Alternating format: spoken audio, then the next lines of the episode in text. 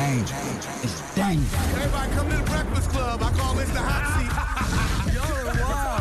Yo, wow. Can I live? You are out of control. I can't even deal with you. Y'all are so petty. Why are y'all so petty? The world's most dangerous morning show. DJ Envy, Captain of this bitch. Angela Yee, I stay in everybody's business, but in a good way. Charlamagne the God. The ruler rubbing you the wrong way. The Breakfast Club. Ain't for everybody.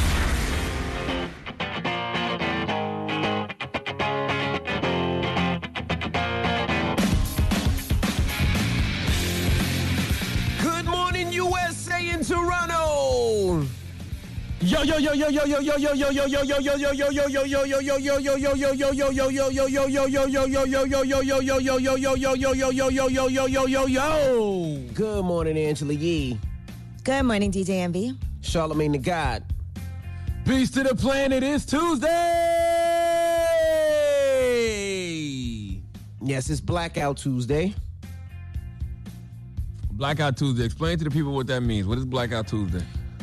Um, I thought at first it was the Blackout Tuesday was when the industry got quiet, meaning you know the record industry, the music industry got quiet, stayed off Instagram, stayed off uh, social media, no promoting, uh, just talking? doing no work, just supporting. Well, Huh? that's that's part of it. That's part of it. But we're media. to. Explain what's going on, so it's a little different. So a a lot of the other media, as in your other social media that gives people the information, they're still on right now to continue to give people information. That's why we're still on. Right. So we're going to be able to give you guys resources and a call to action and interviews and things like that that will help you out as far as if you want to take action and figure out what are some steps that you can take uh, to actually help protest police violence against the black community.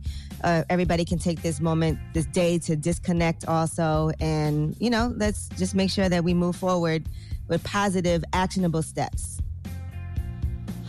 Absolutely.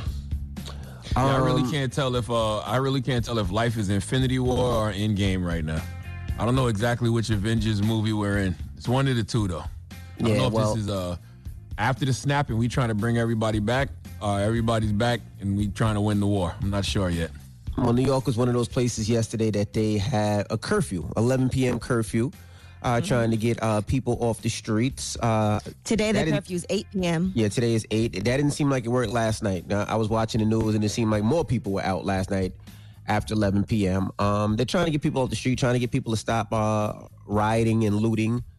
Uh, I don't know if that worked. I woke up this morning and So I, they're trying I- to they're trying to get everybody to quarantine again. They're trying to get everybody to quarantine again. That's basically what you're saying. Uh, They're trying to get everybody to go back off in the streets quarantine. between yeah between 11 p.m. and 5 a.m. and now today, like he said, uh, it's going to be 8 p.m. to 5 a.m. A lot I was walking around. Brooklyn. I was walking around Brooklyn yesterday, not after 11 p.m. though. I'll tell you that much. So, very active out in Brooklyn. What- a lot of police cars happened to- out here. They were actually in Bed Stuy yesterday. That's where I live. What happened to coronavirus? It, don't it's, just, it's just so weird how the media works. Like I'm talking about every day they were showing us how many cases was going on in the world, Correct. how many cases was in America, how many people were dying around the world, how many people were dying around America, and it's just like disappeared. Right. And it's so weird because they kept telling us to social distance and stay out of large crowds, and then we went right into you know the protesting of uh, police killings, right, of, of black people, and it's nothing but large crowds. But you hear very minimum conversation about coronavirus. Yeah. Very strange. Media is something. Well, they else. said the cases did spike in Washington, D.C. Um, I was uh, reading something the other day. They said in Italy that coronavirus has weakened uh, quite a bit since it first started. You know, Italy was, had the third most cases. Right. We got a lot to talk about. We got front page news next. Uh, I'm sure you're going to be filling people up, filling people in on what's going on with the, these uh, looting riots, and hopefully, are we even closer to these other three officers being charged? So we'll talk about all that next. So don't move. It's the Breakfast Club. Good morning. Morning, everybody. It's DJ Envy Angela Yee, Charlamagne the Guy. We are the Breakfast Club. Let's get to some front page news. Where we starting, Yee? Well, Donald Trump, he made sure that he made an appearance yesterday, and they were peaceful protesters just outside the White House gates. They were dispersed with tear gas, flash grenades, and rubber bullets so that Trump could go and visit a nearby church. Here is what Donald Trump had to say, where he talks about George Floyd and he wants to assure that there will be justice. My administration is fully committed that for George and his family, justice will be served he will not have died in vain. But we cannot allow the righteous cries and peaceful protesters to be drowned out by an angry mob. The biggest victims of the rioting are peace loving citizens in our poorest communities. And as their president, I will fight to keep them safe. I am your president of law and order and an ally of all peaceful protesters. Now, according to reports, he was very upset about coverage that depicted him holed up in an underground bunker. They said he was very nervous because of protesters that were outside on Friday evening. He wasn't seen on Sunday. He spent most of Monday behind closed doors. So we wanted to make sure he got that photo op outside of the White House gates. And that was Yeah, that important. was and that's why legal. those peaceful protesters were uh, violently moved. Yeah, I peeped that whole play. That was all ego. He created that whole Absolutely. spectacle just because people said he was shook in the house on Friday. That's- night or that is Saturday night, absolutely whatever night right. Mm-hmm. it was. He, he just wanted to show he was outside because And he wasn't all. scared. Yeah, he wasn't scared. That's that's what he was trying to show. Now, he also did say that he does want to make sure that the military is involved as far as restoring peace and order. Here's what he said. I am mobilizing all available federal resources, civilian and military, to stop the rioting and looting, to end the destruction and arson, and to protect the rights of law abiding Americans, including your Second Amendment rights. Today, I have strongly recommended to every governor to deploy the National Guard in sufficient numbers that we dominate the streets. Mayors and governors must establish an overwhelming law enforcement presence until the violence has been quelled. If a city or state refuses to take the actions that are necessary, then I will deploy the United States military and quickly solve the problem for them. Now that is martial law, ladies and gentlemen. Okay, uh, temporary military rule of a domestic territory. That is absolutely martial law if that happens. Welcome to a fascist regime. I remember people were I- saying a year ago that it was too soon to call Donald Trump a fascist. I didn't think so. Well, been Joe here. Biden yesterday was meeting with community leaders in Delaware, and he actually uh, met with more than a dozen black leaders in a church in Wilmington. And he said he's soon going to put out an economic plan to deal with the disproportionate toll on the black and Latino communities from coronavirus, amongst other things. Here time. is here is Joe Biden. I want to make something clear. I don't expect anything from the black community. I've never taken it for granted. Never one single moment. Entire career, if I said, well, I'm 50 years old, I expect you, you know, show up. I've never, ever, ever done that. Has to be earned.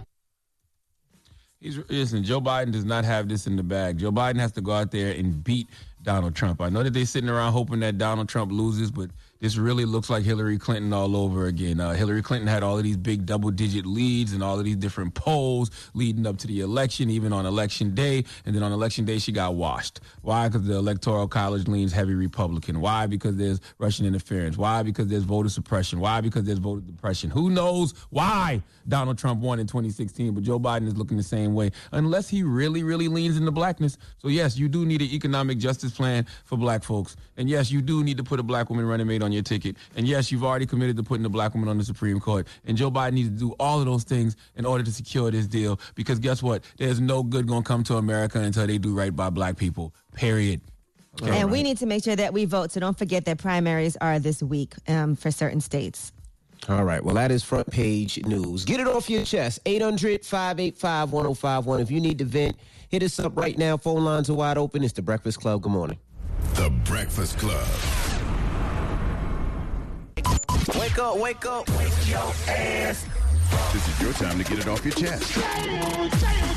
Whether you're mad or blessed, we want to hear from you on The Breakfast Club. Hello, who's this? This is Michelle. I'm calling from Georgia. Hey, Michelle, get it off your Peace, chest. Michelle. Hello. This morning, y'all, I am upset. I want to get it off my chest. I'm just upset that America keeps trying to tell people how to protest.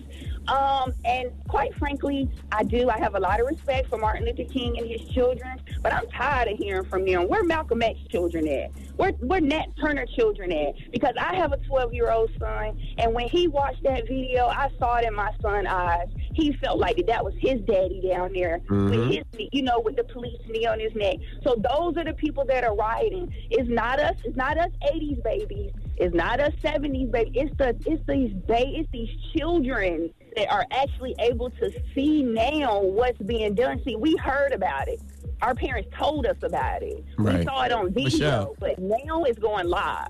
You seen it with Rodney King. Michelle, You seen- I- we have seen it before. I do want to Well, say I mean, one thing though, Michelle.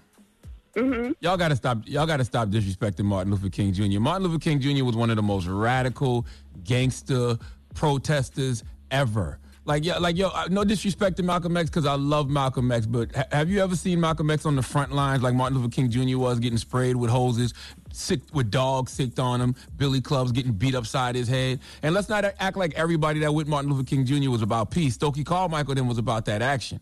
We gotta really stop disrespecting Martin Luther King Jr. like Martin Luther King Jr. wasn't out there eh, on the front lines of all the smoke. We gotta stop Right. that. Yeah, well, the thing is, the thing is that it's a peaceful way to protest and it's a violent way to do it. And at this point, we just can't tell people which way to protest. They're mad as hell. Well- so when we figure out well, I- how to do, how to take care of that, then we can, you know, organize. But until then, we can't come together. We we are on two different levels. We have some people want to do it peacefully. We have some people want to do it violently. So where are we going to meet in the middle? Well, here's the thing: protests aren't protests aren't supposed to make people people feel comfortable. So nobody can tell you how to protest because it's all about disruption. But there was no peaceful protest even with MLK because they used to get their ass kicked. Exactly. Like, exactly. yes, that, yeah, that's true. That's true. But I'm just saying that at this point, we have to find a way. We're, okay, so then tell the people to stop looting. Tell the people to stop being violent. They're not going to do it. They're tired of hearing the same thing, the same rhetoric every time it happens. So I- I get that's it. But I love you guys a lot. All Love right. Well, too, thank you for checking in, Love you Mama. Get it off your chest. 800 585 1051. If you need to vent, hit us up right now. It's The Breakfast Club. Good morning. The Breakfast Club. This is your time to get it off your chest, whether you're mad or blessed. So you better have the same energy. We want to hear from you on The Breakfast Club. Hello, who's this? What up, man? It's knowledge, man. How y'all doing? What's up, Knowledge? Get it off your chest, bro. Man, hey, man, I, I, I- feel the passion of the looting, but I'm in I, since the '80s. I done seen riots, but I haven't seen a plan afterwards. You know what I'm saying? I'm asking for three things after this, man. I'm asking for health care insurance for our elders and beyond. I'm asking for farmland. They owe us that so we can grow whatever without all these laws of marijuana. I'm also asking for drug rehabs and medical, I mean, mental health centers on every corner in the hood, man. That's what we really need and more, but that'll be a start. That's under the health Because care. After this, hopefully, yeah, because like, for example, right now, the, the, the high the high the higher class and the people that's getting in the higher class, they just sitting back and say, "Oh, that property gonna drop. I'm just gonna come in and just do what I do." We need to have a plan, man. And some of these young kids out here that I, I'm seeing, honestly, they're not even all black. They just taking from the van store. They taking from this store. Man, they taking for their own personal gain, and, and and they need to have. We need to have a plan. We need the AR Angela Rise and the Charlamagne to be like, all right, what's next? What's next? Because you see our Well- passion. You know what I'm saying? Where's Well, our, t- where's all right? We got the right to bear arms. All right, let's get our own militia. All right, like all right, cool. You, you, got the military. All right, we got ours. So we still gonna right the bear arms, and we gonna peacefully protest. We gonna get rubber bullets too. But at the end of the day, we need insurance, man. We need we need farmland, man. Right now it's a shortage. Ain't you tired of getting your fruit from Mexico? You tired of getting your pork and your beef from China and Japan? You know what I'm saying? It's Well, you shouldn't be eating pork anyway. just- Huh? Oh yeah. Well, you well, I- you know, I'm from Pine Bluff, Arkansas, man. I like bacon. Man. What you talking about? I'm from South Carolina. I'm from Moncks Corner, South Carolina, but I don't eat no pork. But listen, I can honestly tell you, my brother, that there are several plans. Black people are more organized and strategized than I've I've ever seen in my lifetime. From everything from economics to politics. Trust me, there is a lot of things moving moving that you may not see. Everything ain't on social media, King. all Thank you, brother. Have a Hey, good one, man. I'm excited to keep seeing that moving. I'm glad you're pushing that agenda too. Hello, who's this? This Claudia. Hey, Claudia, get What's it off up, your chest. Claudia? This is what I want to say. Now cops are kneeling with everybody and, and politicians are kneeling with them. But what are we achieving by that? We're easily pacified. You know, they we're so gullible. They do all these little things, and we get nothing in the end. this thing happened over and over. In another two years from this, it happens again. In another year from this, it happens again. We have a nice, suave black president in power, and nothing happened. He didn't even make no laws to protect us from these things. He stayed there for eight years and gone. We're talking about Biden, who is senile. He's not going to do anything either. He's going to come in, do nothing. So my thing is this: they need to have these politicians make some laws, and there are a lot of black politicians in there that is doing nothing at all. A lot of big, high-powered black people who is so scared they hide behind the white people and they do nothing. And a lot of these protesters, they don't even know what they're protesting for anymore. You know, um, the only person I see could do something is Cortez. She sound like she talk a good game Oh, and AOC? she will do something. yes. AOC, AOC about that action. Well, I yeah, won't and say, there you know definitely does need to be some policies that are enacted now. Like, and that's one Yeah. thing that has to be discussed and that has to be brought to the attention of people and the bills that have to be signed. So, yes, I agree. There has to be action. Yeah. Well, well thank Yeah, you 'cause so this much, is- Mama, this for checking in too. This this just a new version of an old problem, and as long as there's a system of white supremacy, there's going to always be these problems. It don't matter who's in the White House if that person is not willing to dismantle the mechanism of white supremacy. If that person is not willing to change legislation that disproportionately impacts black folks in a negative way, it don't matter. Get it off your chest. 800 585 1051. If uh, you need to vent, you can hit us up. Now, we got rumors on the way, Yee. Uh, yes, we are going to be giving you some more information that you'll be needing this morning. YG is putting out a new song as the protests are coming around, and Ellen DeGeneres has demanded justice. She's speaking out as well. We'll tell you what she had to say. All right, we'll get into that next. Keep it locked. It's the Breakfast Club. Good morning. The Breakfast Club. Listen gossip. Gossip. The Rumor Report. Gossip. With Angela, Angela Yee. It's the Rumor Report. The Breakfast Club. Well, YG has announced on his social media that he has a new song coming this week, FTP. You know what that stands for, F the Police. Mm-hmm. And so I guess we'll be hearing that at some point. He didn't give us an exact date. Now, another person who put out some music, LL Cool J, he put out a freestyle that was for Black Lives Matter. And here's what he said. America's a graveyard full of black men's bones. And I ain't got to tell you that Breonna Taylor got slayed in her own home. Had they lived, Sean could have rocked bells. Eric could have garnered attention. Beyond the t-shirts and obituary mentions. Oscar could have been counting grants. Tamir could have went to Rice. They owed them cops nothing, but all of them paid the price. So yeah, you right. We should protect our Second Amendment rights. Cause in a second, a dirty cop could kick the door in at night. A two for a tooth and a life for a life. We refuse to live in hell while you living in paradise. Being black in America's like rolling a paradise. But the stakes are way higher. You gambling with my life. Black lives matter. Drop on the clues bombs for LL Cool J. I feel like LL Cool J was beating me up through the phone. I feel like you know he was just giving me body shots that whole freestyle. Jesus. And I like how he said Black Lives Matter at the end. He It was reminds me expressing of fish himself. fry batter.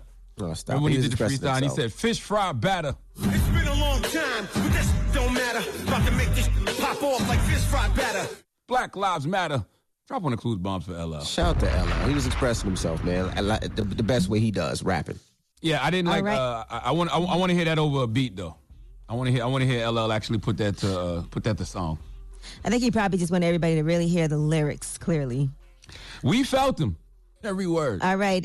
And Ellen DeGeneres is demanding justice for George Floyd. Now, if you guys remember, people were wondering where she was. Don Lemon called her out as a person who he felt needed to speak up as one of the celebrities Don. who. All right. Well, she did speak out. She shared a video to social media yesterday, and here's what she had to say about racism and police brutality and George Floyd's death. I am so sad and I am so angry. And I have always stood for equality. I have always wanted to be the voice for people who felt like they didn't have a voice because I know what that feels like. And maybe you don't agree with how it's coming out, but you have to understand it and then we can heal it. I'm just so sorry that it's come to this. This has gone on way, way, way, way too long. So we've got to see fairness and we've got to see justice for all because right now this is not a fair world. Ellen is absolutely right. You know, like I keep telling people, when you point a finger at the protesters, point all your remaining fingers back at yourself. This is America's fault. This is America's karma. and everybody cannot act clueless and act like they don't know why all of this, you know, rampage and mayhem is going on. You can't brutalize and kill a people over and over, deny them justice and equality, and and not expect backlash. Like, what part of no justice, no peace don't you understand? I just want to know, you know, what are people like Ellen willing to do? Because you know, none of this will stop until you know they, they're all willing to dismantle that system of white supremacy that they benefit from. It means that they're gonna have to give up a little bit of power. Are they willing to give up a little bit of power? All right. Well, Saweetie is donating all the proceeds from Pretty her Pretty Little Thing collection to Black Lives Matter. She partnered with Pretty Little Thing on a second clothing collaboration, and 100% of the proceeds are going to Black Lives Matter. So it's all kinds of 90s throwbacks, including uh, bedazzled crop tops. They have baggy jeans. Uh, and so it's a 30 piece line and it varies in price from $12 to $58.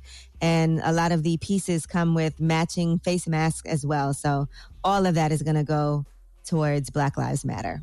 Right. I don't like how you say Black Lives Matter, Yee. After hearing LL Cool J say it with so much Shut up. conviction, I think that we all need to step up the way we say Black Lives Matter. I'm serious. He Say says it. it. with a lot of emphasis and he, Black Lives Matter. Play it. Play LL's part. See if I match up to that energy. Black Lives Matter. That's what. Whenever we say Yo. Black Lives Matter from now on, I want to hear LL say it. Just What, leave. LL alone, man. I'm not bothering it- LL. I'm serious. Mm-hmm. I want us to say Black Lives Matter with more energy and more emphasis. Okay. Remember, LL wanted to fight you in the ring. LL definitely wanted to fight me in the ring. He saw me spar uh, Sean. He saw me spar Shawn Porter. I like LL Cool J though. LL Cool J is an icon. He is. But Black Lives Matter. I want that type of energy and emphasis whenever y'all say Black Lives Matter. guys. Gotta leave LL alone, Okay. man. Go ahead, Yee. Why do you, All right, why y'all think I'm again- playing? I'm not playing. And You that's your play it. rumor report. know, now y'all gonna have LL mad at me, and I'm being dead ass serious. Just play the drop from now on. Whenever LL we should be say mad. Black Lives Matter, You I wanted to want play the LL fi- to say it. Black Lives Matter. You just wanted to play the fish batter. What, what part of serious is that? I ain't say I, I didn't say nothing about fish fry batter. Yes, you I did. said that it, I said that it had the same cadence as fish fry know what? batter. See? but I still like Black Lives Matter. I love it. Black Lives Matter. I love know it. what?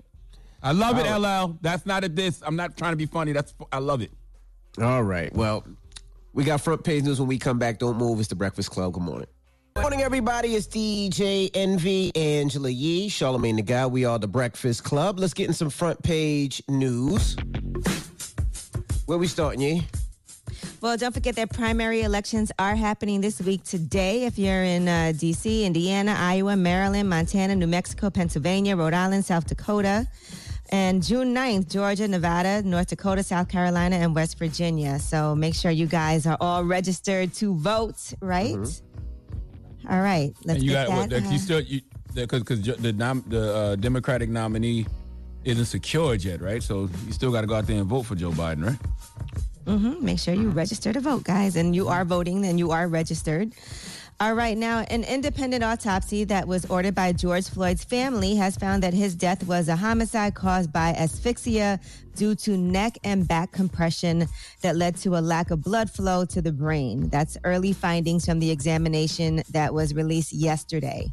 So, uh, just let's not have any false information out there because as you know the family has done an independent autopsy they were trying to talk about underlying conditions and intoxication leading to his death no the reason why was because of what those officer what that officer did to him Chauvin by pinning his Yeah, knee to no- his neck Nobody thought otherwise except for the white devils, the white supremacists trying to uh, make excuses for the police. We all got eyes. We saw the video.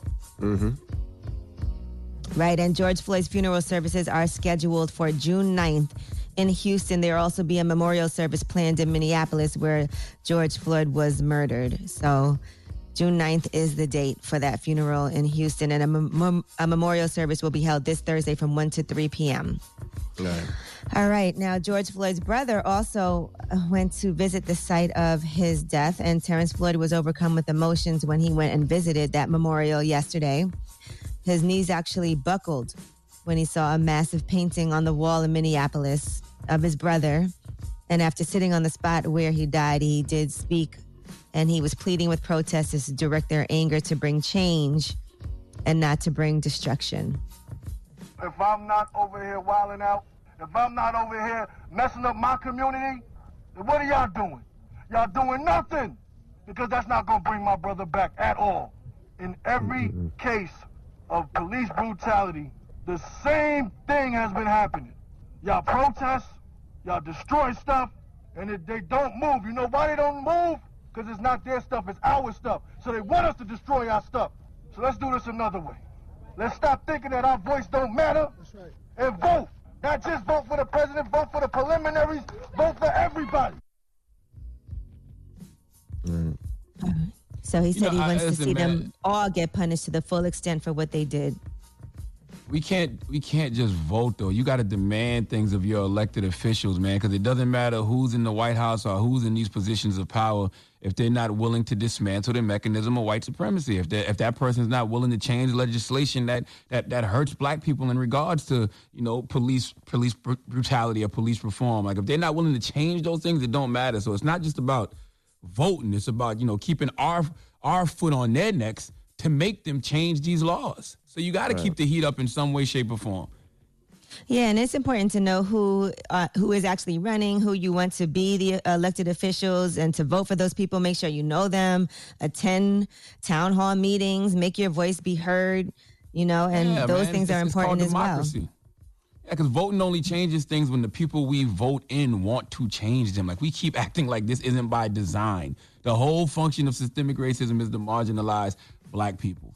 That's why we have to demand that the, they, they change things. So I mean that he got to come from somewhere. Protest, you know, uh, you know, just holding different politicians accountable by, you know, by by by I don't know by not by not voting for them. Not saying don't vote, but you know, just letting them know like if you don't do what we want you to do, we're not gonna vote for you. Right. That goes for And you know, for- you uh, can for- always go on whoever whoever your official's website is and you can set up meetings, you can go to their office, you can ask them to come speak at events that you have. All of those things, that's their responsibility. Mm-hmm. All right. All right, and that- Minnesota Attorney Gen- General Keith Ellison is uh, taking over the prosecution, as you know, in George Floyd's death, and he says they are taking another look at the actions of the other police officers present. He said, "I can assure you, we are taking a fresh look. We plan to hold everyone accountable who is legally culpable." So he said that he has spent the last 24 hours reviewing evidence, and he cannot right now ethically comment as a prosecutor, but that's what he has said thus far. All right. Well, that is your front page news. Now, when we come back, uh, What over the gonna do? weekend, What we doing? What we over doing? the man? weekend, we got a phone call, and they said that uh, Rush Limbaugh wanted to have a conversation with us. You, you got to give him a little bit more backstory than that. Very important to note that uh, the Breakfast Club, we're part of iHeartMedia, Mm-hmm. iHeart Mafia. Rush Limbaugh is part of iHeartMedia, Correct. iHeart Mafia.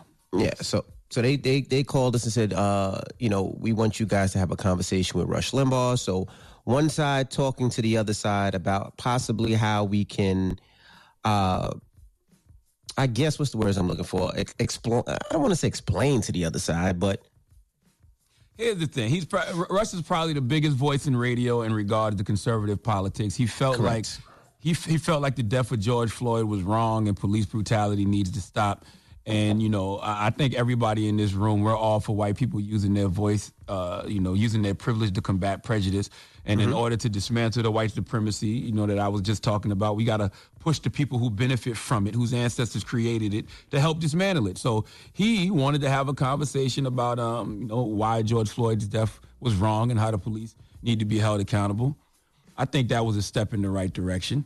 Mm-hmm. But Something that we it, all agree with. But other than that, that call was There wasn't very much- nerve-wracking.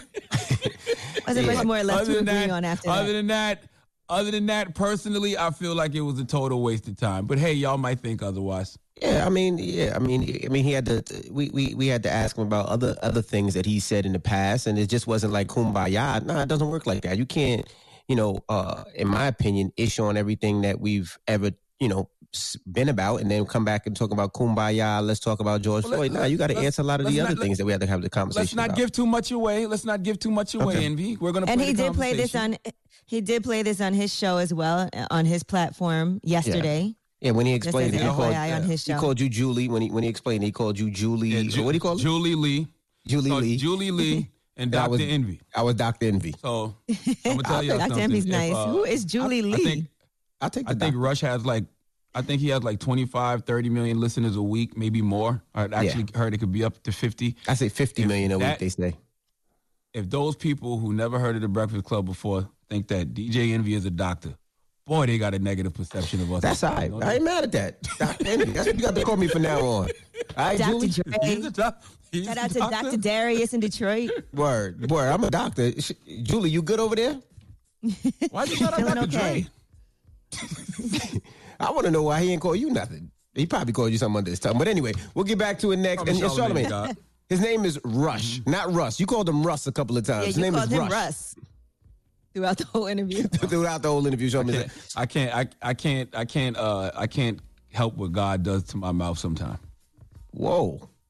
That's right. I bet you none of y'all are pause Pause. God. Yeah, you thought about it too. paused Ah, you thought about pausing God. Work that mouth, you. All right, stop. Let's be serious. Rush Limbaugh, when we come back, is the Breakfast Club. Good morning. The Breakfast Club. Morning, everybody. It's DJ Envy, Angela Yee, Charlamagne the Guy. We are the Breakfast Club. We're still kicking it with Rush Limbaugh. Charlamagne? But let me ask you a question, Wes. Because I remember in 2014, you criticized President Obama, and you said he should do more to ease racial tensions in the wake of the grand jury decisions to not indict the white police officers in Ferguson. You said if he wants to, he can inspire, and I think is called for in this situation. Shouldn't that same advice apply to President Trump right now? Absolutely. I think it, it applies to all presidents. Mm-hmm. Absolutely, no, no question about it. That's one of their roles is to calm circumstances and situations like this. But look, guys, can I ask you? You keep harping on white privilege and racism. Would you tell me how to end it? How, how, what what can we do to end this so that you are not frustrated and angry and and uh, feeling like whatever you feel like? Because I Stop hate it. I hate you guys. people. We're That's all one. Americans here, Arrest and I those don't other like the officers. fact that That's you're two. angry all Well, the time. So what no, can we do okay. to stop the racism? Here's the thing, right? Um, as long as there's a system of white supremacy, you know, there will always be these type of situations. You know, it doesn't matter who's in the White House if that person is not willing to dismantle the mechanism of white supremacy. If that person is not willing to change legislation that disproportionately impacts black folks, it doesn't matter. You know what I'm saying? Like we've seen this a million what- times. okay, The then LA tell me riots, the what happened. Riots. You had four years of Barack Obama. You had you had Americans, white Americans, voting for Obama because they wanted to say we're not racist. We're we, we're not a racist country. You had people electing the first African American president in our history. That's he right. served for eight years. Why isn't there anything to show for it that makes you less angry than you were then? Once again, it doesn't matter who's in the White House if that person is not willing to dismantle the mechanism of white Come on, supremacy. It guys. doesn't. It- it- it Elections don't matter now? is. I think that when you when you when we got to stop acting like white supremacy isn't done by design. The whole function of systemic racism is to marginalize black people, and it's very hard to get any damn near 80 year old white man to change a system that's been working for him and his family for years. I don't care if it's Biden or Trump. So once again, we need people that are willing to dismantle this the mechanism of white supremacy. Okay, Period. so let me, let me let me ask you guys, why do you still vote Democrat? I vote for whoever I think is the best candidate. Because I'm- I'm Democrat my- Party has my been interest. promising to fix your grievances for 50 years, and you have the same Mm-hmm. grievances. You have the same complaints. They haven't done a damn thing for you. They haven't even punished the people that you think are responsible for the racism and bigotry being done to you. Why do you keep And supporting them? And, and and you know I, I don't disagree with you, and I don't. I, that's why I'm not letting nobody politicize black pain and tell us that this is one person's fault just because they are trying to win an election in November. This is America's fault, and the war on drugs, mass incarceration, segregation, slavery, all of those things are and have been the proverbial knee on the back of black folks' neck. And until somebody is willing to dismantle the, the, the mechanism of white supremacy, nothing is going to change.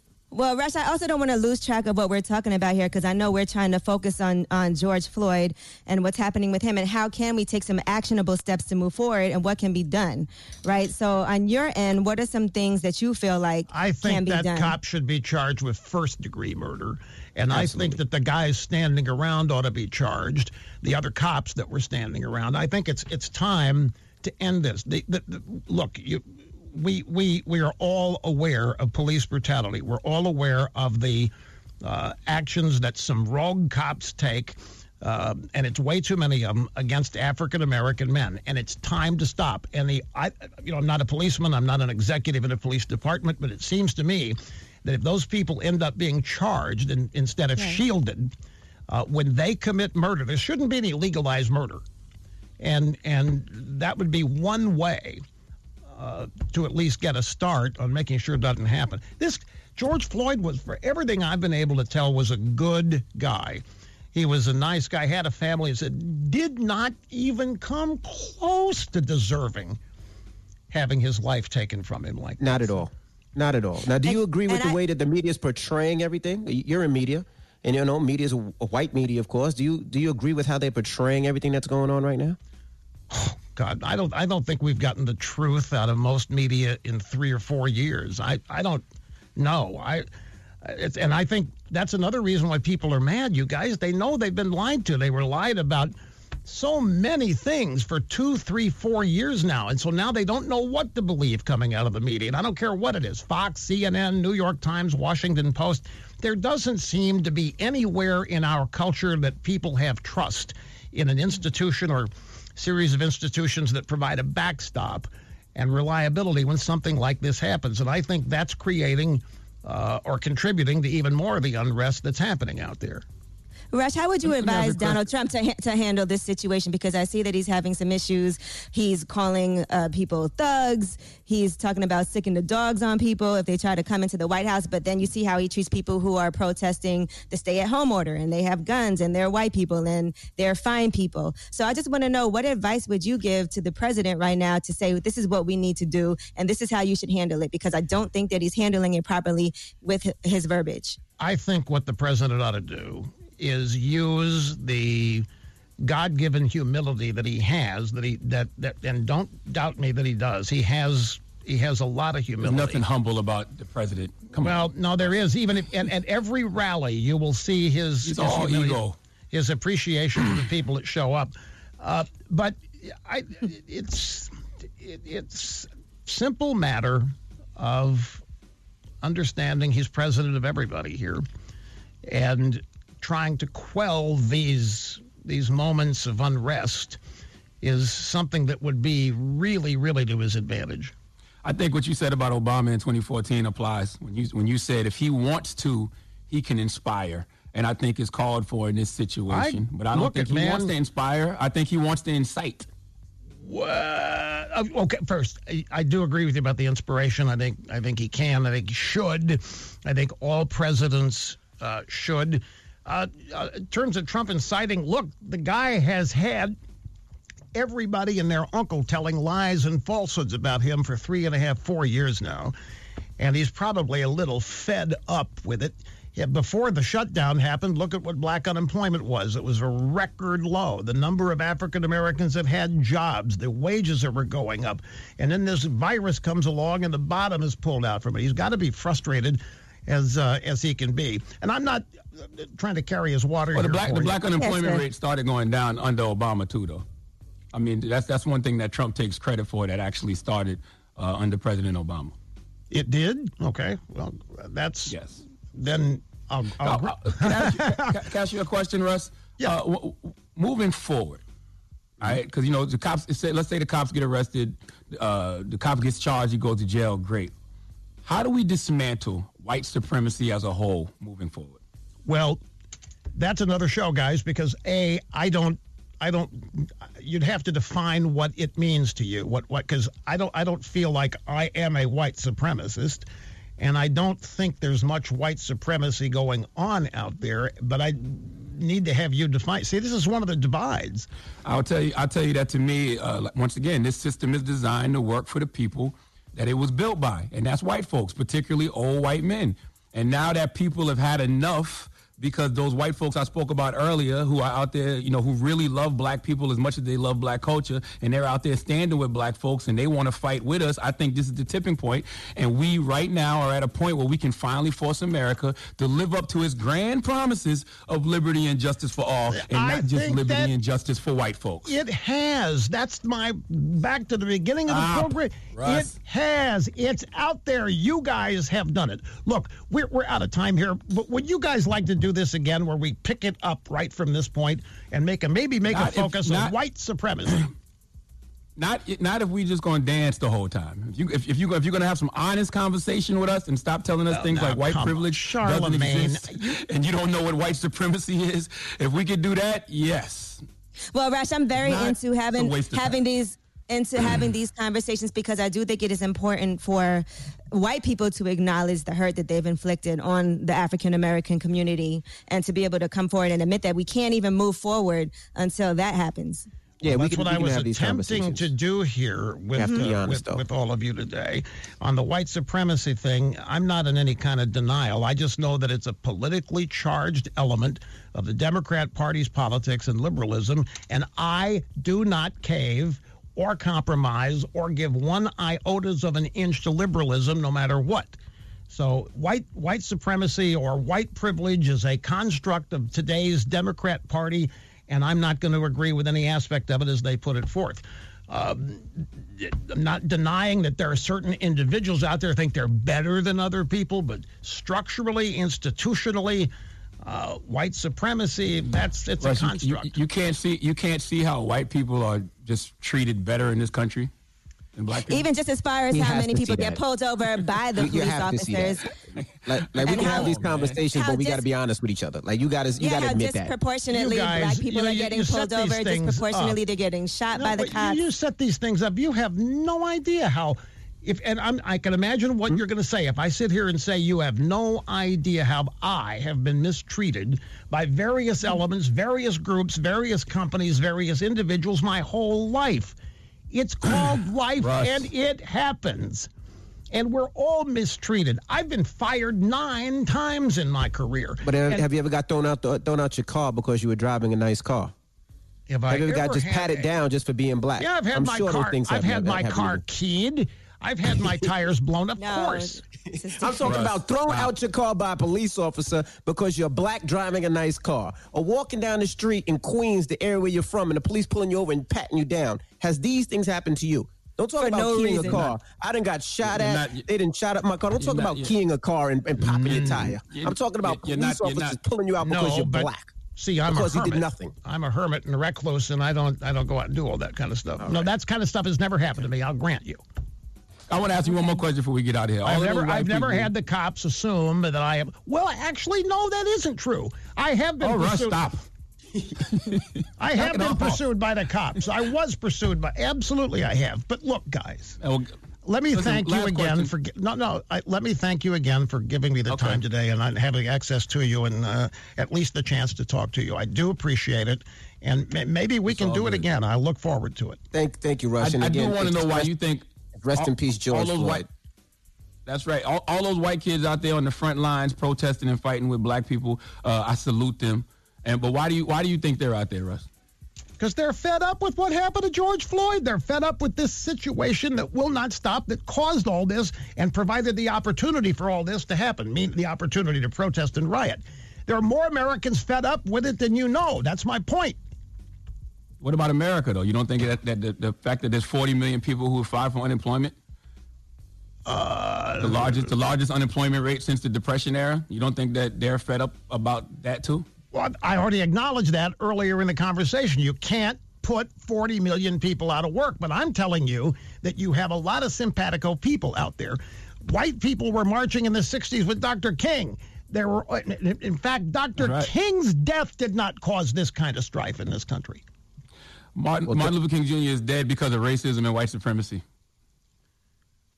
Uh, Well, okay, if that's your answer to everything, then I don't know how where we go. It is though. It is. He's dead because he was fighting against racism and white supremacy. All right. That's why he's dead. Well, good Thank- luck, guys. thank you for, I'll- uh, the if conversation. we can do We this again, appreciate we'll do it again. That was our conversation with Rush Limbaugh. We got more coming up next. It's the Breakfast Club. Good morning. Working on a weekend like usual. This is the Rumor Report with Angela Yee. On the Breakfast Club. So listen up. Well, Floyd Mayweather has offered to pay for George Floyd's funeral services, and they actually posted a copy of the check and everything. It's $88,500. Now, we don't know whether or not the family has accepted that offer, but he is offering to do that, and he is sending that check to the Fort Bend Memorial Funeral Home to cover everything. Very, very oh. honorable. That's dope. Drop drop on the clues bombs for Floyd Mayweather. That's definitely dope. And and Drake has donated $100,000 to the National Bailout Fund to aid arrested protesters. He posted a screenshot of that donation as well. And it's an organization that reunites families, creating a national community of leaders who have experienced incarceration and working with groups across the country to transform harmful systems to keep people safe and free, according to their website. All right, dropping on the clues bombs for Drake. Very honorable. Everybody being charitable. That's beautiful. Mm-hmm. All right, now another person though that has spoken out, J.R. Smith. Yesterday we reported about him beating up a person who was breaking into his car, who broke his car window, and now J.R. Smith is saying that he kind of feels disappointed with himself. Here's what he had to say on the Pat McAfee show. It was just a random act of stupidness, and I give him that. But that ass whooping was a random act of stupidness on my behalf. and you know what's sad because like I, I, the, after the like the first two kicks, like in the third one, you could you could kind of see it, it wasn't that much emphasis on it because I, I, re- at that point when it happened, I seen red, and then when I like when I finally snapped to and what was going on, I was so I'm st- still like disappointed with myself, even though people say I shouldn't be, but it's just like for me, I'm 34 years old. I have four little girls at home, regardless of the fact whether it was right or wrong. I don't want them to have that image of their dad. JR, you should not feel that way. Uh, that was a very, very impressive beatdown. Drop on the clues bombs for JR Smith. I often watch these fights online, and I'm like, damn, these dudes can't fight. Or damn, these dudes ain't hitting hard. JR was on that young man's ass. Uh, I'm surprised the young man was able just to get up and run the way that he he he did, but I'm sure that his adrenaline was so pumping, and he probably was on some drugs. That's probably why. But JR, you did a phenomenal job, sir. Yeah, I, I didn't have a problem with it. I mean, it is is I'm, I'm minding my business You're in a residential area, and you're just gonna start effing up my ish. No, uh, my first reaction is to beat your ass. Phenomenal right. I think anybody who finds somebody breaking their car show window, that's gonna their um windshield is gonna do that first and foremost. Mm-hmm. Phenomenal job, JR. You have nothing to be ashamed about, nothing to be embarrassed about. Okay, your good, good footwork. The kicks were landing properly. Okay, it was good job. Nice punch. But I do the guy, got up. understand. I do understand what he says about having four little girls at home, and he doesn't want that image to be the image that they see, whether it was right or wrong. You know, I get that. You have children, and you're like, all right, I don't want them to look at their dad like this. Well, also, Well- isn't it protect your protect your family and your property? I mean, one thing about my right. my daughter says is, you know, they know daddy's the protector. I'm not just gonna let somebody come up and f up my ish that I work very hard for. No, it's not gonna happen. And, he- and, Well, and that was his another your thoughts. daughter- So And, and your daughter needs to see that video because your daughter can show that video to all her future boyfriends, and all her future boyfriends can be on notice that daddy will whip your ass. Okay? Even at the tender age of 65 when JR gets older. But yes, you can't fault somebody for reacting that way when you're breaking their property. So, but I feel him on everything that he's saying with, as far as what he regrets. But nobody looks at you like you were wrong for that. All right, Jason Whitlock. He is leaving Fox Sports. He's apparently both sides could not come to an agreement on a new contract. So they said they believe that he's looking into starting his own direct to consumer business, according to sources. So we shall see what happens. But right now they're looking for a new host to replace him. So he's not going to be doing um, the show with Marcellus Wiley no more? Nope. They said Friday was actually his last day. if Fox Sports One does not hire Jemele Hill, they are crazy. Okay, Jemele Hill uh, used to be on ESPN. She's got her podcast Unbothered right now. She does the podcast with uh, Van Lathan. I think it's called Down the Hole. I know it's about the wire. Yo, that would be a good pairing, Jemele Hill and Marcellus Wiley on Fox Sports One. I would love to see Jemele back on TV discussing sports every day. All right. Well, I'm Angela Yee, and that is your rumor report. All right, thank you, Miss Yee. Now, Charlamagne, Yes, sir. who you giving that donkey to? You know, I need our celebrity in chief, Donald J. Trump, to come to the front of the congregation. We'd like to have a word with him. Okay, what donkey is this uh, of the year that you've? Uh, I, I mean, with Donald Trump, you've given him how many? Three already? Four? Do you know? I've lost count, sir. I'm gonna be Damn it, man. you. I don't know. Okay. I, I I even had I, I had to stop myself because he literally could get donkey of the day every day. So I try to pace him out. But you know, when you when you're turning America into a military state, I think that's a good time to give him one. All right, we'll get into that next. Keep it locked. It's the Breakfast Club. Good morning. Donald J. Trump is calling for a total and complete shutdown of Muslims entering the United States. Wouldn't you love to see one of these NFL owners, when somebody disrespects our flag, to say, get that son of a bitch off the field right now, out, he's fired. He's fired! Trump, please step up to the congregation. Yes, you are When Mexico sends its people, they're not sending their best. They're bringing drugs, they're bringing crime, they're rapists. He's a jackass. Donkey of the day for Tuesday, June 2nd goes to our celebrity in chief, Donald J. Trump. I'm going to tell y'all something, man. The last time I saw someone live up to and exceed all expectations like Donald J. Trump was LeBron James. Uh, let me explain. Let me explain before your little simple ass brains explode and your thumbs get to saying Charlamagne just compared Donald Trump to LeBron James on the radio.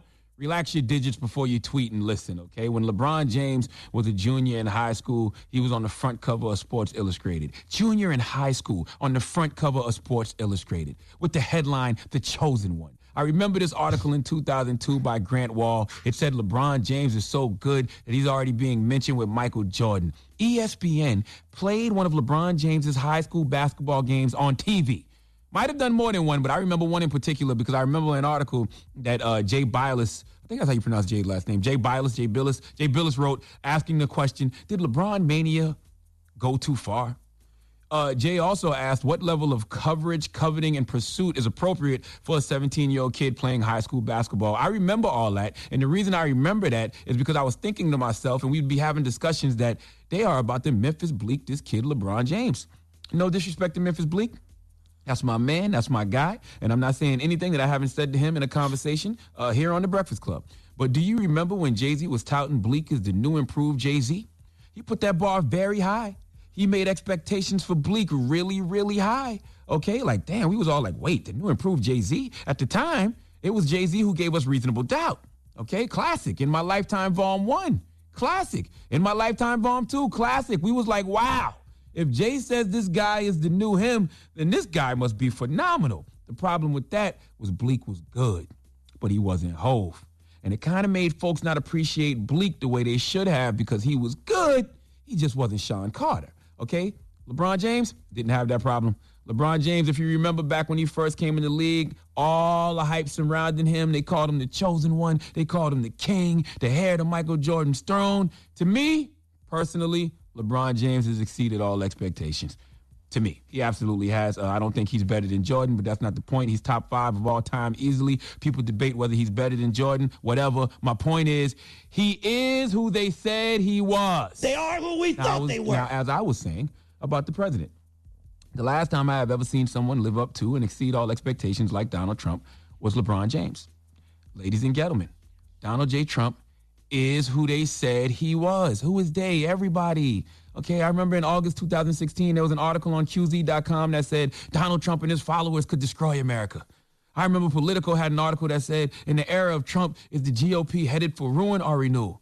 I remember in indivisible.org said Donald Trump is a national security risk. I remember the Atlantic had an article that said, will Donald Trump destroy the presidency? People have written books comparing Trump to Adolf Hitler, and they've compared him to other dictators like Stalin and Mussolini. You've heard people say Donald Trump will lead America into fascism. When all these things were being said in 2016, 2017, we said, no, that'll never happen in America. Uh, give the executive producer, celebrity apprentice a chance to run the country. Things won't turn out that bad, even though everybody and their mama and their grandma said, no, it's going to be bad. Congratulations, Donald J. Trump. You have exceeded all expectations of how bad people thought you were going to be. Okay, America right now, unemployment rate past 40 million.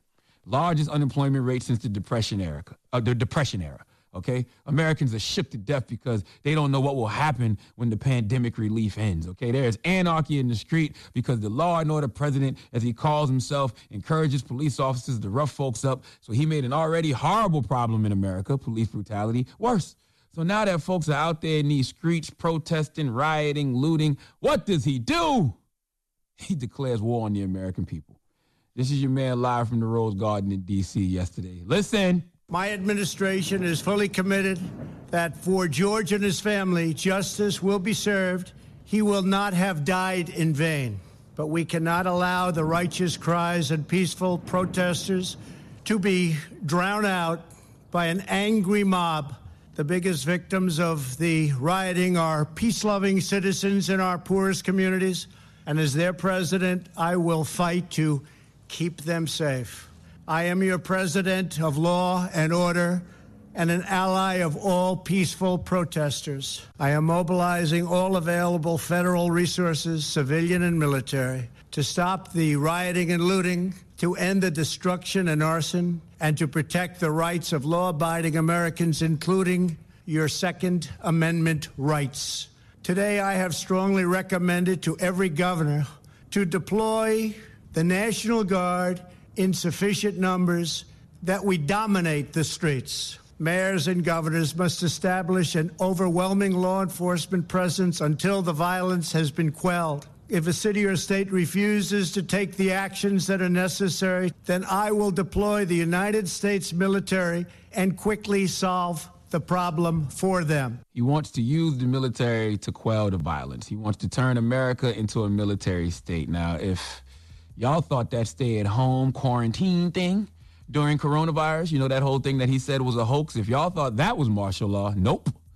When we are a military state, that's martial law. Okay, temporary military rule of domestic territory military dictatorship, okay, an authoritarian government controlled by a military and its political designees. This is what we have come to, America. Uh, I don't know if we are in Infinity War or the Endgame right now. Okay, did half of us already get snapped away, or is this when we've brought everybody back and we just finally trying to defeat Thanos? All I know is once again, America, it got the president it deserves.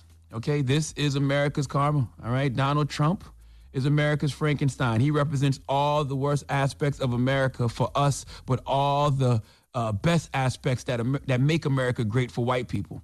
Okay, this is what happens when you let white privilege, white entitlement, white arrogance, and white supremacy run rampant. Okay, see, every single one of those things are self-destructive because they aren't rooted in anything positive. All right, Donald Trump is president because this country was founded by rich white people who created and structured this system so that it would always work for guess what? Rich white people. Okay? That's why white mediocrity is so often rewarded.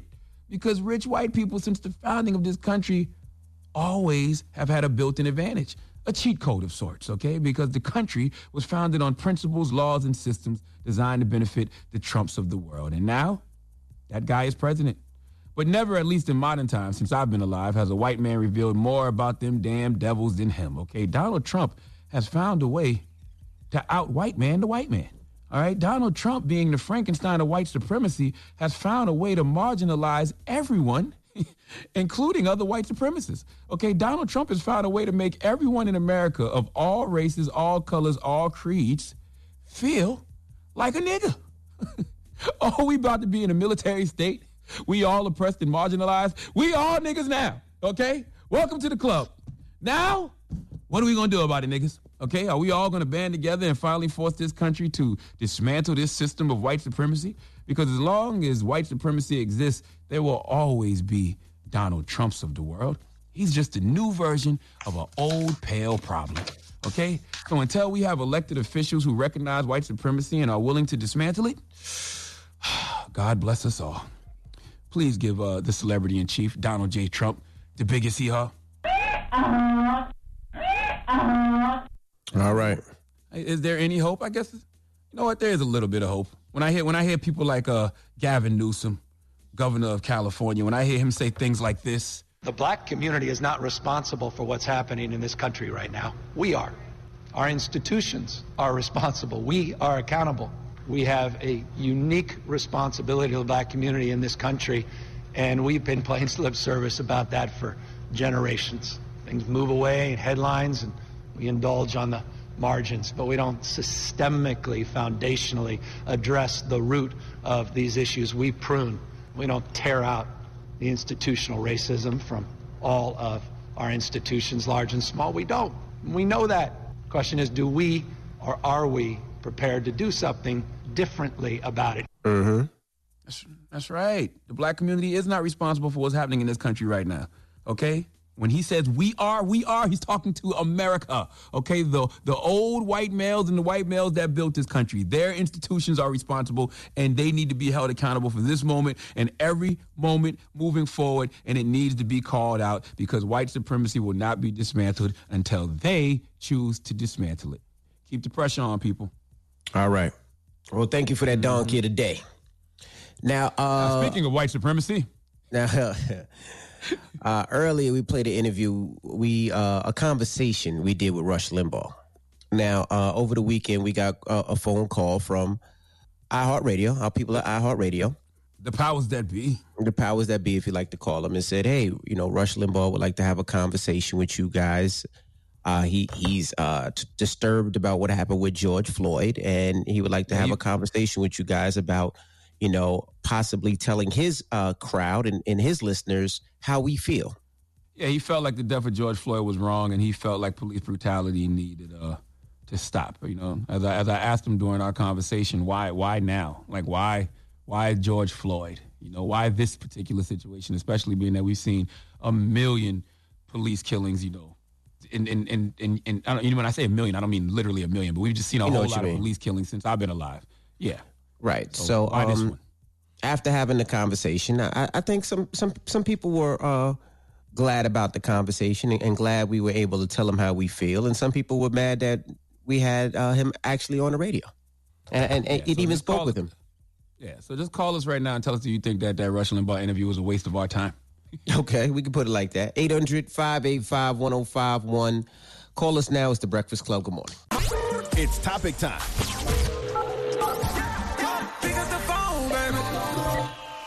Call 800 585 1051 to join into the discussion with the Breakfast Club. Talk about it. Morning, everybody. It's DJ Envy, Angela Yee, Charlamagne the Guy. We are the Breakfast Club. Good morning. What's happening? Good morning to you. I don't know what the hell is going on going on with uh, my internet this morning. I know today is, uh, is is supposed to be a blackout, and my internet has blacked out seventy two times this morning. I'm gonna be honest with you. I'm sick of sitting at home doing this show, man. I want to be back in the studio. If you really want to know how I feel, I want to be back in the midst of action. Oh, you want I miss action? Coming into the city in the morning. I miss taking a shower in the morning. You can still take a shower. I live right down the block from you, bro. You could come by any morning. Taking a shower to go What? downstairs isn't To it's take not a for shower? Nah, we get people. It's like Yeah, you taking this Bert and Why Ernie can't thing he shower at too his far. own I know, you, I know, I know. You've seen these Bert and Ernie memes where they make us Bert and Ernie, but you're taking this too far. No, there won't be no for- rubber ducky with me no, and you. No, okay? no rubber ducky, you ass. I'm talking about if you want to broadcast with somebody, you want to see me, we could broadcast. This guy wants to do rubber ducky with me. See, you always go too far. Always, always go too far. Now, what are we talking about? Rush Limbaugh. Rush Yes. Limbaugh, man. Um, yeah, as, as we told y'all this weekend, we got a phone call from the powers that be here at iHeart, and it's very important that people know um, Rush Limbaugh actually works for iHeart Radio as well. So it's not like some, you know, it's not as random as people may may think it is. We work for iHeart. Rush works for iHeart, and you know, Correct. Uh, Russ didn't like the way that the George Floyd situation went down. Um, He thought that the police should be in jail, and he just, you know, doesn't want this to happen ever again. That's what he said. Right. So, I always feel like you know we should use, you know, white people's privilege to combat prejudice. You know what I'm saying? You got to treat it like Starbucks wi- Wi-Fi because we all know that you know this this this white this mechanism this mechanism of white supremacy it has to be dismantled, but it can only be dismantled by the people that help build it and the people that benefit from it. I think so. Right. So, Let's open up the phone lines 800 585 1051. Want to have a conversation. But when we had that conversation, we couldn't forget all the uh, nasty things he said about our community and our people. So some of that had to be addressed. So let's open up the phone lines. Hello, who's this? Yeah, this is Joe from Miami. Joe from Miami. What's up, bro? M-I-A-O. How you guys doing, man? I love what you guys do. I love what you guys do a lot, man. Keep it up. Thank you, brother. Thank you, We're King. talking about our interview with uh, Rush Limbaugh. What, what, did, what did you think, bro? Listen, man, quickly. I'm a Puerto Rican kid from the Bronx. I live in Miami. Um, as, as a teenager, I lived in Virginia and I experienced racism openly and directly, and it didn't Mhm. feel good at all. I've, I've experienced police harassment here in Miami. It doesn't feel good. I don't have a police record. I can say this, though. We need to have open hearts, and we need to, to take advantage of every opportunity we have to, to, to be heard. And when a guy like Rush Limbaugh opens his platform up for us, we have to take advantage, guys, you know? So, listen, it might have taken George Floyd's death to get him to call you guys and reach out, but it, it, it's better than nothing, man. And, and we just got to jump on this opportunity and, and, and show love, you know? Show love. Even though we mad, we got to show love because they Right. want us to be mad, you know? All right. The opportunity I- I- to engage can be very frustrating, but I do feel like if someone is willing to at least have the conversations, and while we didn't agree on a lot of things, I feel like Well, maybe I don't feel Feel like, it was like that productive, but we did it. we Nah, agreed on one thing. The rest of the things we did not agree on. But I do feel like it's not like you're going to change somebody's mind in one conversation in 20 minutes either. But- it but takes a lot will- more than that.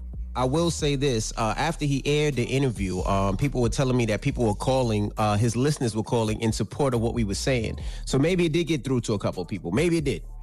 I don't know. It's just a Let's go- I start. don't know it's not a yeah. Let's go to another line. Hello, who's this? Hey, it's Mo. Good Hey, Mo, morning. what you- Hey, Good Lo. morning. What up, Lo? Oh, She Lo said or Mo Mo? or Lo? I thought she said Mo. Mo. Oh, love. Yes. It's Hey, love. good morning. Whatever. I'm not sure what your name is, Mama. what, what are your thoughts about that interview? I, I feel like it was BS. I don't. He like he obviously didn't care for what y'all was saying. He don't Mm-hmm. understand where black people come from. He just got on the radio to try and clear his name so he wouldn't get any backlash. I don't Clear think his he cares name of about the backlash for, for, for some of the things he's said in the last uh, 20 years Yeah, of his, want? What his career. What, thir- 31 years. in general, that's 31 years. feel like. Oh, um, I don't. Know. Okay. All right. Well, well thank you, Mama. 800 585 1051. We'll take more of your calls. We had a conversation with Rush Limbaugh. What did you think? Was it a waste of time? Do you think they even listening? Call us up now. It's the Breakfast Club. Good morning. It's about time. What's going on? Rumor report. Rumor report. This is the rumor report Talk to him. with Angela Yee on the Breakfast Club. Yes, last night TLC Iconic aired. It was four artists across all different genres coming together. They performed their take on TLC's biggest hits. So you can stream it now on CWTV in case you didn't see it. It was all hosted by Jordin Sparks also. Um, and the four artists were actually inside country music, R&B, hip hop, and yes, and pop. So you could see all of that um, right now if you stream it on CWTV. Now, Justin Bieber says that he does feel shame over the deaths of George Floyd and Ahmaud Arbery. He sat down with Angela Rye alongside his wife as well, Hailey. Hailey and he are both Christians. He said, We believe in the love of Jesus. Here is more of what Justin Bieber had to say about uh, why this was triggering for him. I've been feeling shame in the sense of like, why did it take these men um, being killed for me to almost like take a blanket over my eyes and be like, like why, why now? And and I just, I gotta say, I feel, I do feel bad when it comes to that. And make sure you download that On One podcast from Angela Rye. Salute to AR40. Now- Dropping the clues bombs for AR40. Hailey Baldwin captioned the video post from the interview view that she put up as a white woman. I know I'm privileged and I didn't always understand what that really meant. I will never understand what it's like to be racially profiled and targeted and wake up every day uncertain if I could lose my life because of the color of my skin. I want to know better so I can do better and I will not stop asking these questions and having these conversations. I want to keep learning how to be an ally and I refuse to keep walking through life being ignorant. And white people got to stop acting like they're afraid to get involved. Like, don't be worried about, you know, offending someone just because you're standing up for them. If your intention is in the right place and you're you're a human who doesn't want to see bad things happen to other humans, step the f up. I see Don't a lot of white people stepping up, though. I see a lot of white people stepping up. I see a lot of know- white people no, on the I front agree. lines. But How do you feel lot- about oh, no, white people no, asking talking about them. questions? How do you feel about white people asking questions about racism and different things? Questions like what? Coming, like coming to you to mind. explain. I don't mind. And the reason I don't mind is because of a conversation I had with Michael Eric Dyson this weekend, but also because if you think about um, Malcolm X in the autobiography of Malcolm X, when that uh, Caucasian woman at Harvard came up to him and asked him, you know, what can I do to help? And he said nothing. Malcolm X said he always regretted that because he, he should have used that opportunity to teach. So I don't have a problem with white people asking questions. One time I was in Atlanta, this white woman came up to me at the bar and was like, and she was drunk, and she was like, I don't understand what Black Lives Matter is about. Doesn't all lives matter? And I did end up having a whole what- conversation with her for like 45 minutes. Yeah, I mean, yeah, It was that's good. 45 Sometimes you gotta explain And. I was like, why did I just do that? Hopefully she understands and she goes back to her friends and explains what you, you know, what you just told her. Hopefully. All right, now. Salute, uh, uh, Nah, go ahead. I was just gonna say all the white people on the front line salute to you, and all the white people with platforms. Don't be afraid to use them to speak out for other human beings, regardless of what color they are. All right, for people who were looting at the Apple store, you cannot use the gadgets there. So I see people are posting, they have the phones, and it's a message pops up and it says, This device has been disabled and is being tracked. Local authorities will be alerted. So apparently, a lot of the items that they have on display are just for display purposes. and they're able to lock things right away. And a lot of the uh, phones, laptops, and all of those things that are locked away in the back, people couldn't get to that area. So it's very secure there. So they were only able to take some of the display models, and then that shouldn't have said actually nothing. pops up. They shouldn't have said anything. They they should have act like they can. The people can activate those phones, and then been, just been able to. Boop, boop, please pop right up. Tell y'all They shouldn't have said anything. The stupid, the stupidest thing to steal is a goddamn iPhone. It's it's literally a tracking tracked? device. Mm-hmm. it's literally you steal. Don't steal a goddamn tracking device. What the hell's wrong with you? All right, now uh, Joe Jackson, one of his grandchildren, is in is the victim of a hate crime, and she has I don't know if you saw these pictures online. They're really difficult to look at. She has injuries to her neck and face. Yasmin Jasmine, daughter to Giovanni Jackson, revealed on Instagram that she was stabbed several times by a woman who called her the N word, and she was stabbed seven times right by her house. She said because of that, she said she was chased. The woman just chased her down and started stabbing her. She said it's because I was an N word, and that's all I could hear while I was being stabbed. I can't move my neck at all. I'm scared to be alone. I asked people to help me because she was stabbing me, and nobody helped until someone did. Actually, a few people did, and I'm thankful for you. I pray to God that if you have any kind of hatred in your heart toward Black people, that you heal it. I didn't deserve this. Nobody does. And oh, by the way, I'm still effing proud to be Black. So, according to Yasmin, her attacker was originally only being charged with felony battery with a deadly weapon. She said, I feel like she deserves attempted murder. And also, this is a hate crime. She called me an N word, and there are witnesses. And this is why I want every brother and sister in America to own a legal firearm. You know what I'm saying? This is why you have to, have to, have to, have to believe in your right to bear arms. Because that person should have been shot. Like she should have had a nice little 380 on her or something, little 38 to get that person off her. Yes, absolutely. well, they man. did end up booking this woman for attempted murder. She said now to work on the hate crime charge. So that was the update. All right, Tokyo Jetz made a very, very terrible joke while she was uh, playing around with one of her friends. Here's what she said. Yikes, Tokyo. You know, I was very shocked and appalled by that. She did apologize afterward. And like I said on her Instagram page, this is the only post that she has up. And here is her apology. No excuse. It's not what this is at all. I'm not doing this video to ask for no type of sympathy because what I did was wrong as hell. First and foremost, I want to just apologize to family, to people out on the front line, to people who actually stand up for us. And I don't want nobody to take nothing that I'm saying as an excuse because that's not what this is at all. I don't want nobody to ever think that I don't understand that I'm black as What does your Uncle Charla always tell you? The craziest people in America come from the Bronx and all of Florida. Where is Tokyo Jetz from? Come on, say it with me, guys. Florida. okay. What's wrong with you? Tokyo can't help it. That's just she just she had a Florida. She had that, that's Florida foolishness. Yeah, it, it, Okay, was, it was a dumb fooli- statement. She had a foolish moment. Very foolish. Right. That does not. I don't All think right. that reflects Tokyo Jetz total. Not at all. I, Nah. I know we, all know, her. Tokyo Um, Jets. that's why it was very surprising at all. Period. But that's her apology. So you know, not sure moving forward what's going to happen. But I see people calling to cancel her and all of that, and that's very. It was extremely hurtful. And she apologized to the family. Just a, a terrible, disgusting thing to say. So let that be a lesson for everybody. All right, I'm Angela Yee, and that is your rumor report. All right, thank you, Miss Yee. And, You know, I'm watching these videos of these looters, right? And I seen this one guy. He runs up in the Apple store and pulls out this big uh, Apple, you know, TV, whatever it is, right? He gets halfway down the block. They whoop his ass and take the TV from him, right? Then they walk down halfway up the block. Then these other looters whoop their ass and they take it from him. I'm like, it's it's it, it, it just makes no sense. It just it, it really makes no sense. And then when they plug It that really Apple- makes no sense. it, it, it, It like makes you no gotta sense have because- Wi-Fi on your Apple TV, right? You gotta have Wi-Fi, right? You gotta use Wi-Fi. You, you don't think you're gonna get caught? It makes no sense because I cannot stand a person who wants to take what somebody else has worked hard for. That Apple store is right up the block. You can run up in that goddamn Apple store and take your own damn TV. if Shut you up, want man. to. Shut up, man. Why Shut would up, you do shut that up, to that man? Shut up, man. All right, man. Shout out to Revolt, man. We'll see you tomorrow, man. And I don't know what's going on with my Wi-Fi. Josh, if you're out there listening, Focus AV, come come fix this Wi-Fi. This Wi-Fi, like when I say blackout, my Wi-Fi has blacked out 72 times this morning. Please come fix that this code? Wi-Fi. Is that is You that should call your for cable something? company. Hmm? Is that code for something? You're kinky, man. Begging Josh to come over. Beg- begging Josh to come over what is wrong fix with your you, man? Wi-Fi. Y'all rich people talk crazy. What's wrong with you, man?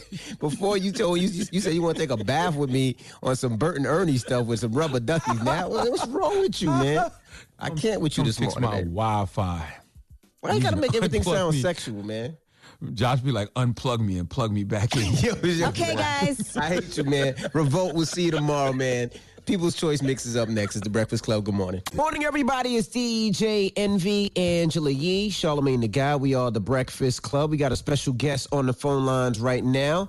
Our brother from Houston, Bun B. Morning, Bun. Hey, Peace, morning, legend. guys. How y'all doing? What's going Doing on? pretty- Bless King, what's going on? Doing on? pretty good, man. How's everything with you, man? I, I, I was, you know, I follow you, of course, on Instagram, and I seen you flew out to Minneapolis and were part of that protest out there. So tell us what what, what everybody's mind frame was, and and and everything that was going on in Minneapolis that day.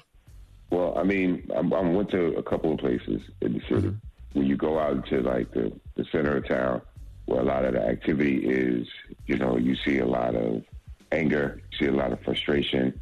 Mm-hmm. You see a community that's fed up because they've had several murders committed by police officers in, in their city uh, with no, you know, culpability for the police officers and no justice for the families. And it was very strange that people think that this is all just about George Floyd, that people saw George Floyd die and immediately just started doing what they did. No, this is a culmination of, you know, for this particular community of Minneapolis, just, you know, several murders over the last year where people have been gunned down by police in the street. Not only have these people not been arrested or charged and held culpable for their actions, they actually get to remain on duty. So they have to watch as murderers continue to patrol their neighborhoods. And they're fed up about this. You know, George George Floyd was the straw that broke the camel's back in Minneapolis and in many ways around the country. Um, you know, we hear about these crimes. Uh, people fight for justice for these kind of crimes. And because of the fact that there's no video, um, there's no proof, then for a lot of people, there's no, for people in power, there's no outrage and there's no concern. Right. And, and so you saw a lot of acting out based on that in the city. But when you go to the area where George Floyd was actually murdered in the streets of Minneapolis, you see pain, you see grief, um, you see, but you also see a lot of people praying together, um, people unifying, people uniting. And from that area, um, strangely, there's a sense of hope um, that comes from there because people are like, you know, we, we need to stand together right now. We need to all be together right now. So it's it's a very it's a very uh, very different situation that you see in the city of Minneapolis. And what are you guys doing today? Because I know today you guys are, are having a, a peaceful protest and march today at, in Houston. So explain to the people what you're doing, why, and and all of that.